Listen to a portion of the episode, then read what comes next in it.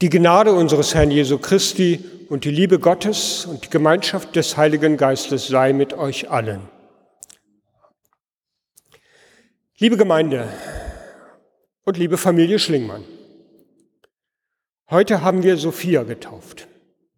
Ein besonderer Tag ist das für Sophia, weil Gott, unser Schöpfer und in Christus ja auch unser Erlöser, für Sophia da sein will und ihr das heute ganz besonders noch einmal versprochen hat. Sie wurde mit dem Wasser der Taufe in Berührung gebracht und hat eben Gottes Segen erhalten. Und als Erinnerung hat sie die Taufkerze bekommen, die sie immer dann, wenn diese Kerze brennt, erinnern soll an dieses Versprechen Gottes.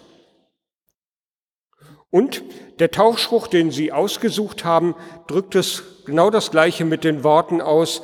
Gott spricht, ich will dich nicht verlassen, Klammer auf, Sophia, Klammer zu, und jeder von uns könnte seinen Namen auch einfügen. Ich will dich nicht verlassen, noch von dir weichen, sei getrost und unverzagt. Irgendwann, möglichst schon bald, werden Sie als Familie als Paten anfangen müssen, Sophia zu erklären, wer dieser Gott ist, der das versprochen hat. Spätestens, wenn Sophia irgendwann danach fragen wird. Aber wie macht man das eigentlich? Wie redet man, liebe Gemeinde, von Gott? Einem Außenstehenden, wie soll man dem beschreiben, wer Gott ist?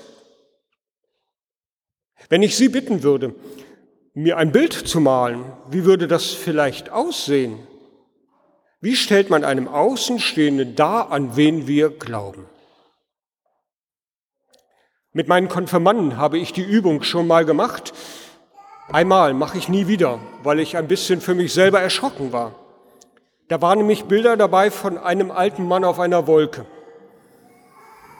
Ich habe gedacht, was hast du denen beigebracht? Das wollte ich eigentlich nicht, der alte Mann auf der Wolke. Andere, die haben das etwas abstrakter gemacht und haben ein Bild einfach mit ganz vielen Farben gemalt. Rot für ganz viel Liebe, blau für Kraft und gelb für, ich sag mal, die Sonne, die Strahlkraft der Schöpfung. Das war eher das, was mir schon entgegenkam auf die Frage, wie würde man Gott darstellen? Liebe Gemeinde, wie sähe Ihr Bild aus von Gott? Manche erwachsene Künstler malen das Dreieck, das sogenannte Gottesauge, das ja die Trinität darstellen soll, Gott Vater, Gott Sohn und Gott Heiliger Geist. Wir merken schon, als Christen haben wir da echt ein Problem. Wie soll man von Gott reden?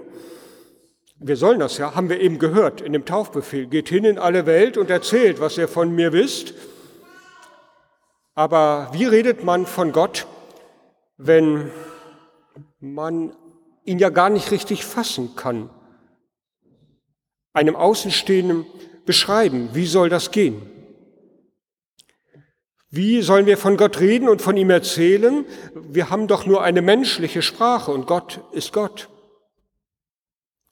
Wir haben keinen Gott, den man irgendwie sehen kann, keinen Gott, den wir anfassen können, keinen Gott, dem wir irgendwie eine Gestalt geben können. Das ist unser Problem als Christen. Also wie erzählt man Sophia und anderen davon, an wen wir glauben? Das hat schon biblische Grundlagen. Das ist nicht nur unser Problem. Wo Menschen in der Bibel Gott begegnen, da ist Gott eigentlich gar nicht sichtbar. Vielleicht fallen Ihnen auch Geschichten dazu ein. Da ist Mose im brennenden Dornbusch, aber Gott selber gar nicht erkennbar. Oder bei Elia in der Stille. Oder bei Abraham, dem drei Fremde begegnen. Um nur drei Beispiele zu nennen, wir könnten viele weitere anfügen. Wie also redet man von Gott? Wenn wir Gott sagen und damit den Gott unseres Glaubens nennen, den Vater Jesu Christi, dann wir merken, das kommen wir eigentlich an die Grenzen. und eigentlich schon über diese Grenzen hinaus, weil das eben nicht fassbar ist. Vielleicht kann man das sich an einem Beispiel verdeutlichen. Versuchen Sie einmal, sich das für Sie tiefste, bewegendste Erlebnis in Ihrem bisherigen Leben vorzustellen und erklären Sie es einem anderen Menschen, der das nicht erlebt hat. Das wird nicht funktionieren. Der kann sich immer nur ungefähr annähern vielleicht. Also kurz zusammengefasst, irgendwie ist es schwer, von Gott zu reden. Die Bibel weiß auch darum und versucht darum auch immer nur immer wieder sich anzunähern, indem sie uns berichtet, wie Menschen von ihren Begegnungen mit Gott erzählen, wo sie Gott erfahren haben. Menschen erzählen in den ganz vielen Geschichten, die uns überliefert sind, was sie mit Gott erlebt haben. Und deswegen gibt es eben auch keinen Bereich, der von den menschlichen Bereichen von diesem Reden ausgeschlossen ist. Mal wird Gott beschrieben, je nach Erzählung, als der Allmächtige, der Furchtbare, der Streitbare, größer als die Erde, tiefer als das Meer. Und in anderen Erzählungen barmherzig, voller Liebe, voller Güte, so tief, so klein, dass niemand darunter kann. Je nachdem, wie die oder derjenige Gott erlebt hat, so erzählt er. Und wir können uns immer nur auch annähern dieser Geschichte. Das alttestamentliche Gebot, du sollst dir kein Bildnis machen von Gott, das hat, glaube ich, darin auch mit seinen Grund, weil wir es nicht können. Wenn wir ein Bild machen würden, wäre es immer viel zu klein. Es könnte Gott überhaupt nicht fassen und würde ihn sehr, sehr einengen. Klar, wir haben hier vorne im Altarraum unser Kruzifix hängen mit Jesus Christus. Und oben in dem Fenster, in unseren Altarfenstern weitere Abbildungen. Aber auch das sind ja immer nur Momentaufnahmen. Der Gekreuzigte und der drei Tage später der Auferstandene, der Lebende ist. Und so könnten wir durch alle Bilder hindurchgehen. Es ist schwer davon zu erzählen. Wie macht man das? Der Predigtext, der uns für den heutigen Sonntag vorgeschlagen ist, der tut das mit einem Bild, mit einem, was uns, glaube ich, helfen kann bei der, bei der Antwort auf unsere Frage. Im ersten Buch oder im ersten Johannesbrief, im vierten Kapitel, heißt es dort, Gott ist Liebe. Und wer in der Liebe lebt, ist mit Gott verbunden und Gott ist mit ihm verbunden. Darin hat die Liebe bei uns ihr Ziel erreicht. Und auch am Tag des Gerichts werden wir voller Zuversicht sein. Denn wie Jesus Christus mit dem Vater verbunden ist, so sind es auch wir in dieser Welt. Wer behauptet, ich liebe Gott, aber seinen Bruder und seine Schwester hasst, ist ein Lügner.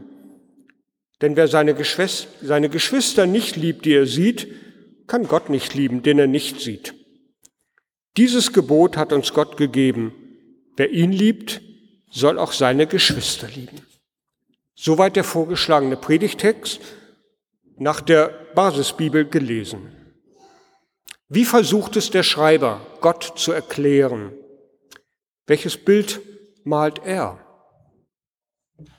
Er hat das stärkste Bild genommen, das Menschen überhaupt zur Verfügung steht. Gott ist Liebe. Was Liebe ist, das versteht jedes Kind. Und selbst wenn es noch nicht versteht, spürt es, was Liebe ist. Liebe spürt Sophia und Felix und Max. Was Liebe ist, verstehen Erwachsene, manchmal auch vielleicht leider als Defiziterfahrung. Aber was Liebe ist, verstehen wir oder spüren wir. Also es ist das stärkste Bild, weil man von ihr etwas von dem Wunder erleben kann, mit dem Gott uns umgibt. Liebe verbindet Menschen aller sozialen Stände. Für Gott gibt es da keinen Unterschied. Liebe bringt Opfer, wie keine andere Macht es auf Erden vollbringen kann. Und Liebe setzt Kräfte frei. Kräfte frei, von denen man gar nicht wusste, dass man sie zur Verfügung hat. Wichtig ist aber dabei die Reihenfolge.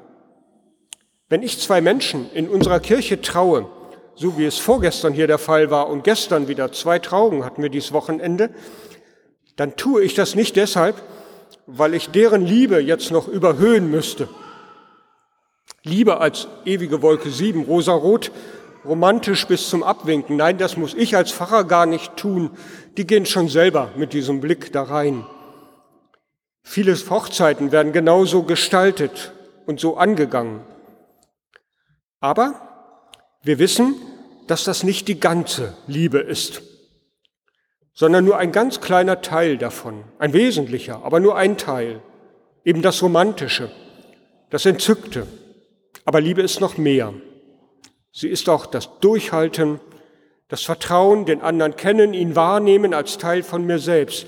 Und darum beschreibe ich in der Trauung immer wieder die Reihenfolge. Gott ist der, der uns liebt, der uns Liebe schenkt und wir dürfen sie weitergeben an unsere Kinder und auf diese Weise von Gott erzählen. Ehepartner können es so tun, von Gott auch erzählen, indem sie den anderen lieben und weitergeben. Der Verfasser des ersten Johannesbriefes, der hat vermutlich Ende des ersten Jahrhunderts unserer Zeitrechnung gelebt und geschrieben, dunkle Zeit. Unrecht, Leid, Ohnmacht, waren damals alltägliche Erfahrungen, vielleicht noch mehr als heute. Und gerade in diesen dunklen Zeiten sagt er, Gott ist da und ihr erfahrt ihn, wo ihr euch in Liebe begegnet. Und dann erzählt ihr automatisch von diesem Gott, der euch trägt, der euch Zuversicht, der euch Hoffnung gibt. Und ein letzter Gedanke. Der Verfasser geht sogar noch einen Schritt weiter über unser Leben hinaus. Er bleibt nicht stehen bei dieser Romanze zwischen Gott und den Menschen, denn diese Liebe, die Gott darstellen soll, die wird beschrieben auch, vielleicht haben Sie es noch im Kopf, als Zuversicht am Tag des Gerichts. Ja, auch das ist Gott, der Barmherzige und der Richter, beides. Wir alle müssen uns irgendwann einmal verantworten, wir werden uns stellen müssen unseren Versäumnissen, unseren Untaten, dem, was wir getan haben oder auch was wir unterlassen haben.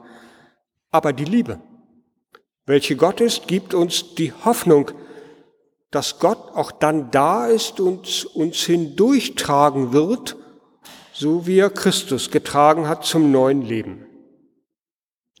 Ich komme zum Schluss und fasse nochmal zusammen die Antwort auf die Frage, wie kann man eigentlich Sophia von Liebe erzählen? Wie können wir anderen Menschen von Gott erzählen? So muss ich sagen. Wir können es, indem wir Sophia unsere Liebe geben, uns aber immer bewusst machen, wir sind die zuerst Geliebten. Gott ist es, der uns das Leben geschenkt hat. Gott ist es, der uns begleitet an allen Tagen. Und wenn wir in den biblischen Geschichten lesen, dann bekommen wir Beispiele und entdecken vielleicht, wo Gott bis heute an unserer Seite ist und können diese Geschichten weitererzählen. Und so werden andere Menschen nach und nach sich annähern können an das, was Gott für uns ist. Liebe, der, der uns begleiten will, vom ersten Atemzug an bis zum letzten Atemzug in dieser Welt und darüber hinaus. Ich wünsche Ihnen, liebe Familie Schlingmann, und allen Begleitern von Sophia viel Freude beim Erzählen von der Liebe, ganz praktisch und beim Erzählen mit Worten. Ich wünsche Ihnen Gottes Segen vor all den Dingen dabei, damit Sophia, damit Felix, damit Max, damit alle unsere Kinder etwas ahnen, was Gott uns schenken will mit seiner Liebe.